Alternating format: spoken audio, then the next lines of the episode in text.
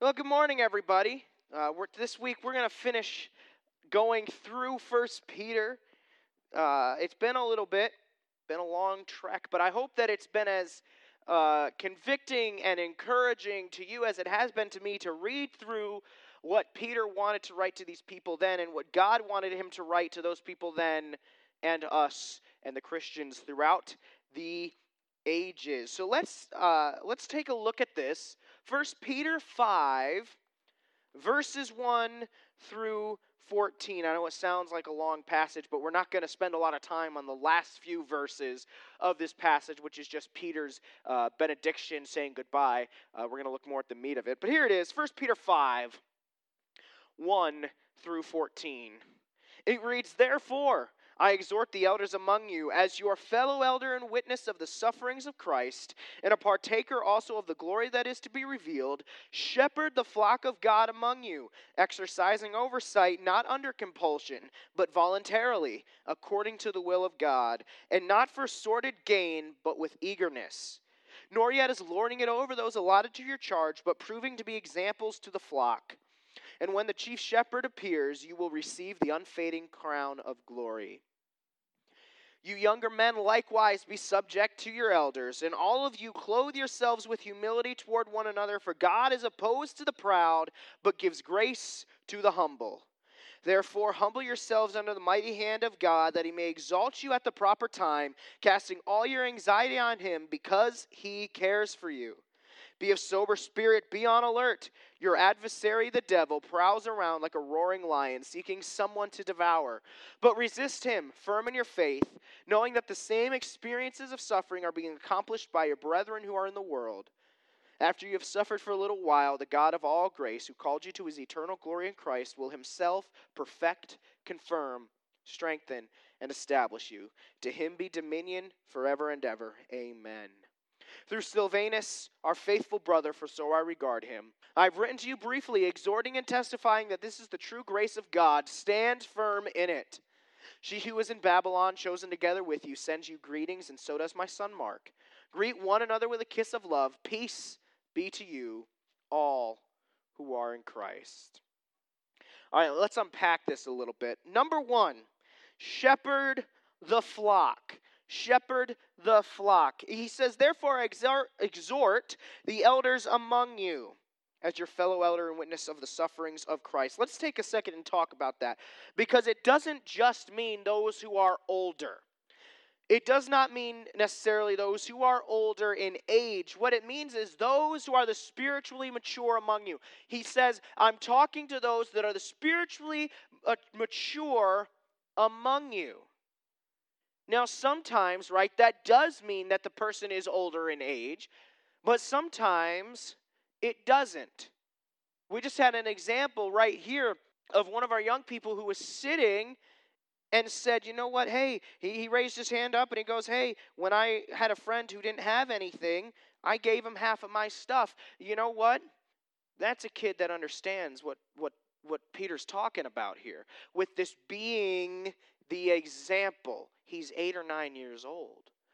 And yet, some of us that are 24, 25, some of us that are 60, 70, 80, whatever it be, we can't grasp that concept sometimes. So this doesn't mean somebody that's necessarily older than you, but what it says is those that are the spiritually mature shepherd the flock of God among you exercising this oversight not under compulsion but voluntarily. You're not supposed to do this because you have to. You if you're spiritually mature it, when you're when you're shepherding the flock it will not be like Ugh, I can't believe I've got to go do this again. I can't believe that I've got to do this and this. No, no, no. It'll be, I can't wait to go to McDonald's and meet with this guy who needs to talk to somebody. I can't wait for Sunday morning when I get to smile and be joy to somebody else's life. It's not compulsion, it's voluntarily. You're supposed to do it eagerly, but with eagerness. And here's the thing, but not lording it over somebody. We are not supposed to be like, well, I'm the one in charge. Isn't that great? I've said this before, I'll say it again that leadership is not fun. Leadership is hard work. Leadership is a duty and a responsibility. And when you are one of the ones who is spiritually mature, that's what you are. You're a leader. You may not be up here on Sunday morning singing, playing guitar, playing piano or drums or, or organ or piano, like I said, or you're not the one up here speaking, or maybe you're not the one passing out communion, but you, if you are spiritually mature, you are still a leader. And you should not lord it over those people that need you, that need you to be the example. Just as it says there in verse 3. And when the chief shepherd appears, you will receive the unfading crown of glory. There is an end to this. There is an end to this. We get a reward. Now, we're going to cast that reward back at the feet of Christ, which is a great thing, but we get a reward at the end of this. It's not like you're just going to labor for 80 years here on earth and then it's done.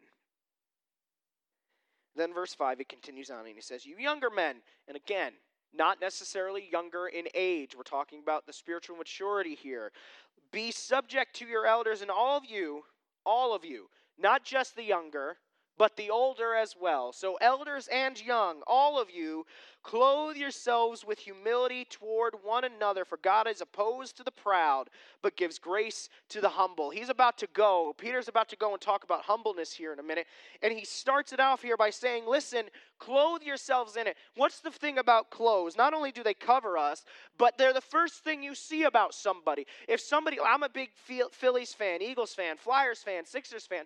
I have a ton of clothing that has their logos on it, and the first thing somebody knows about me when they see me wearing that shirt or that hat is okay, that person, he is a fan of that team. It's the same thing if you have a Nike swoosh on your shirt or on something like that. Okay, that person supports Nike. If you have a Bible scripture on your shirt or something like that, the first thing somebody's going to assume is okay, that person's a Christian. Your clothes show something about you. Clothe yourselves in humility so that when somebody sees you, the first thing they see is that's a humble person. Now, humility does not mean that you don't admit you have skills and talents and abilities. Humility would not be Miss Button going, Well, I can't sing and play piano. I'm not very good at it. No, that's not humility. That's called false humility, and it's pride. Humility is if she goes, Well, you know what? God gave me talent to sing and to play piano, so I better use it to further His glory. I better use it to point people to Him, not to me, but upwards to Him and I better do everything in my power to improve upon my skills so that more people can be pointed to Him. If I got up here, because I, I have a talent for speaking, if I got up here and I spoke and everybody left here on Sunday and they went, man, that Sam, he is such a good speaker. That wouldn't be humbleness from me if I gave that out. What I want is for when people leave here on a Sunday morning to go, wow, that pastor is in tune with God and he, God is speaking through him. And I got a I got an answer from God. I got a message from God today. So humbleness is not saying, well, I don't have any gifts or talents or abilities. No, no, no. Humbleness is recognizing what God is giving you and then using it to point people upward to him. It's also this uh, old adage, right? Why not wives' tale, saying though, idiom, I think is the word I'm looking for. Humbleness or humility is not thinking less of yourself, it's thinking of yourself less.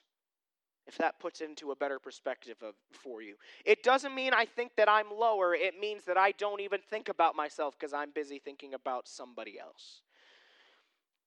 So he continues on in that. And number two here is therefore. So number one was shepherd the flock. Number two here is therefore. Therefore, humble yourselves under the mighty hand of God. Something that my dad has told me for years, my most of my life really, is this. You will either fall on the rock and be broken into pieces, or the rock will fall on you when you will be pulverized to dust. Either way, you're going to end up broken. There's no way around that. There is no circumstance where you don't end up broken. But one is a lot less painful, and it means God's got to do way less to put the pieces back together.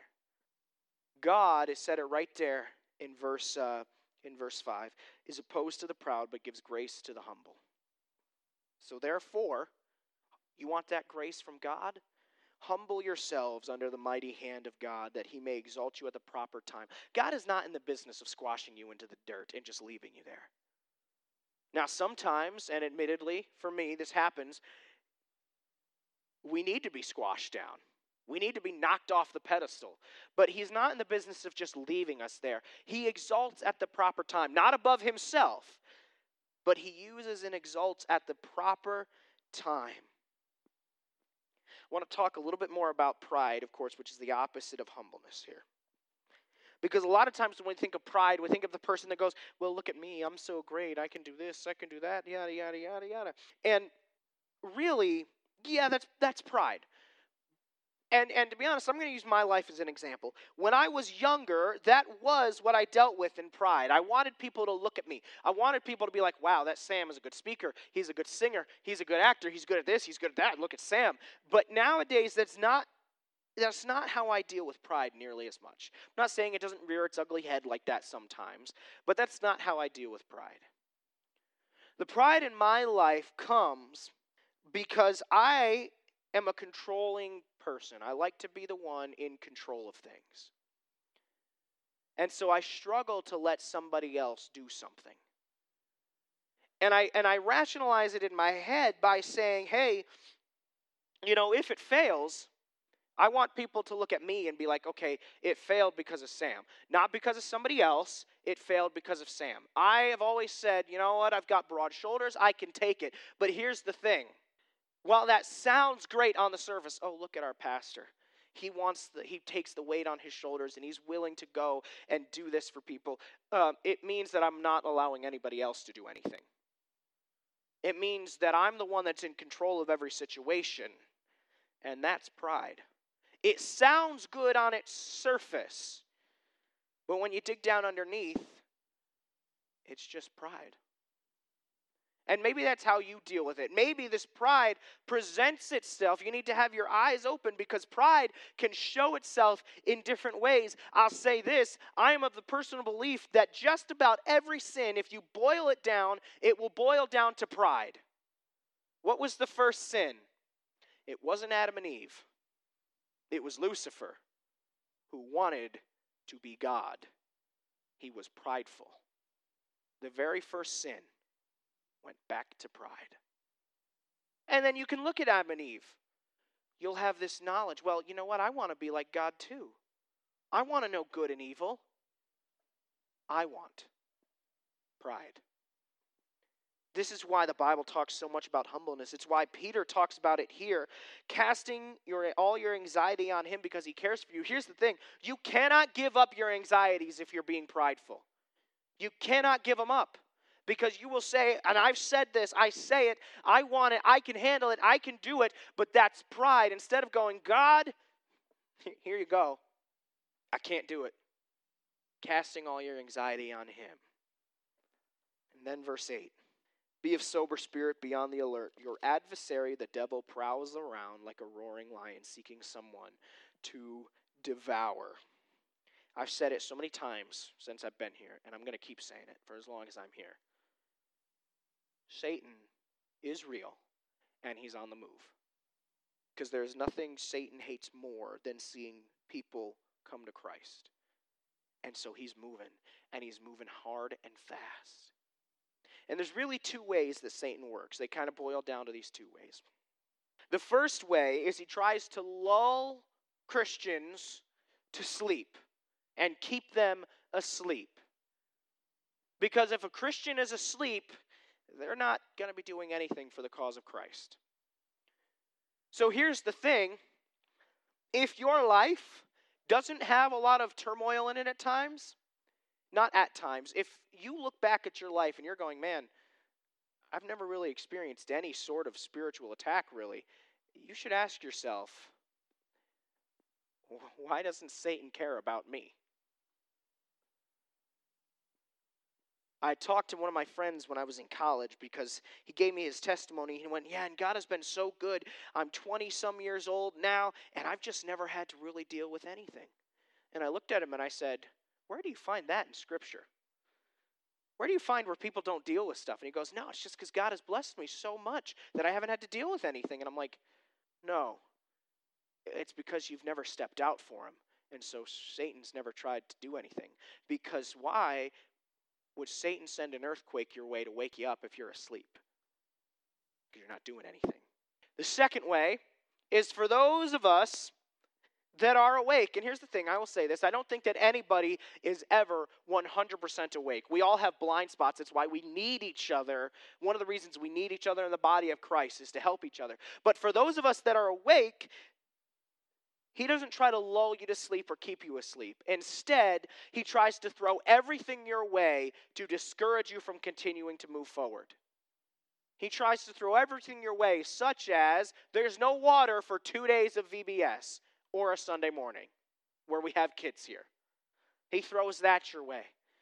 He tries to throw these things to try to stop you and discourage you. He's a, we, and so we need to be on alert because he's prowling around like a roaring lion, seeking someone to devour, seeking someone to destroy. Don't be the one that he can easily destroy. Now, it's not you. Again, this goes back to casting all your cares, your anxieties upon God. If you say, I can take Satan, you're going to lose 100% of the time. Maybe not. 98, because Satan might let you win a few battles so that you get a little more overconfident before he really hits you. But if you say, I'm going to cast everything on Christ and I'm just going to walk in him, Satan doesn't stand a chance. So that's number two. Number one was shepherd the flock. Number two was therefore. Now, number three, resist and suffer. Resist and suffer. But resist him firm in your faith, knowing that the same experiences of suffering are being accomplished by your brethren who are in the world. Here's the thing I'm going to tell you. If you are a Christian, if you are willing to walk the walk, if you are willing to not be asleep, you will suffer. There's no ifs, ands, or buts. There's no way around it you're going to suffer. Not going to sugarcoat it here, but here's the thing. Bible says here, God says here, resist him. Resist. That's an action word. Do it. Be on constant alert, be a sober spirit, and resist him, standing firm where? In your faith. Not in yourself, not in your talents, not in your tr- knowledge, in your faith stand firm. Your faith in God. That faith, which is the size of a mustard seed, which can move a mountain, stand in that faith. Because if you try to stand anywhere else, you'll never make it. But stand firm in that faith. And here's the thing I'm, also going to tell you you're not alone. There is nothing that you have, suffer, have suffered or our suffering that somebody else hasn't and isn't in the world today. You're not alone. You might try to convince yourself, oh, you know what? Nobody's suffering like Lee. Poppycock. They all are. Now, here's the thing somebody does have to have it the worst. It's the nature of it. But I, I doubt it's you. You live in this country, it's not the worst. But you don't suffer alone, you suffer with your fellow believers in Christ. And that should be encouraging to you to know, you know what? I'm not alone in this fight. I get to fight this fight with thousands upon thousands, if not millions of other Christians around this world. And then here's the thing. Verse 10 After you have suffered for a little while, the God of all grace, who called you to his eternal glory in Christ, will himself perfect, confirm, strengthen, and establish you. After you suffered on this earth, guess what? There's an end. You get to go home to the God of all grace who called you to himself. And there, he's going to perfect you. He's going to confirm you. He's going to strengthen you. And he's going to establish you. We get there one day. To him be dominion forever and ever. Amen. Let's take a few minutes and we're just going to look at these last few verses here. Through Silvanus, our faithful brother, for so I regard him, I have written to you briefly. What does that mean? It could mean one of two things. It could mean that just like Paul, Paul didn't write, physically write most of his letters. He spoke them and somebody else wrote them. That's one of the uh, one of the ways this that, that this could mean, things that this could mean. It could also mean that the letter was sent through Silvanus, that it was him who carried the letter to these people. Exhorting and testifying that this is the true grace of God. Stand firm in it. That's now the second time in a few verses he said, Stand firm. So keep doing it. She who was in Babylon, chosen together with you, sends you greetings, as does my son Mark. Mark, of course, is the one who wrote the Gospel of Mark, who wrote it based on what Peter said. And then here in verse 14, we see the pickup line that failed me so many times as a teenager. Greet one another with a kiss of love. Never worked. You'd walk up and, hey, baby, Bible says we should kiss. They don't buy it. You try to show it to them. They're like, well, that's out of context. And then Peter leaves, ends with this. And That's what I'm going to end you with. Peace be to you, all who are in Christ. Peter said it 2,000 years ago. I'm going to say it today. Peace be to you, all who are in Christ. Father, thank you for today. Thank you for your word. Thank you that 2,000 years ago you inspired Peter to write these things down for the people then, but also for us today. God, I thank you that we learned weeks, months ago that we are firm in our salvation, that you're the one that's holding on to us. You called us to us. And I thank you that we can look at how we're supposed to live and walk. I'm asking that you help us to stand firm, to resist Satan. I'm asking that you help us to humble ourselves. Send people into our lives to tell us when we're not being humble. And God, I'm asking that you would help us to decide to fall on the rock instead of having the rock fall on us. God, I'm asking that you would grant us all peace, yet since you are the Prince of Peace. It's in the name of Christ we pray. Amen.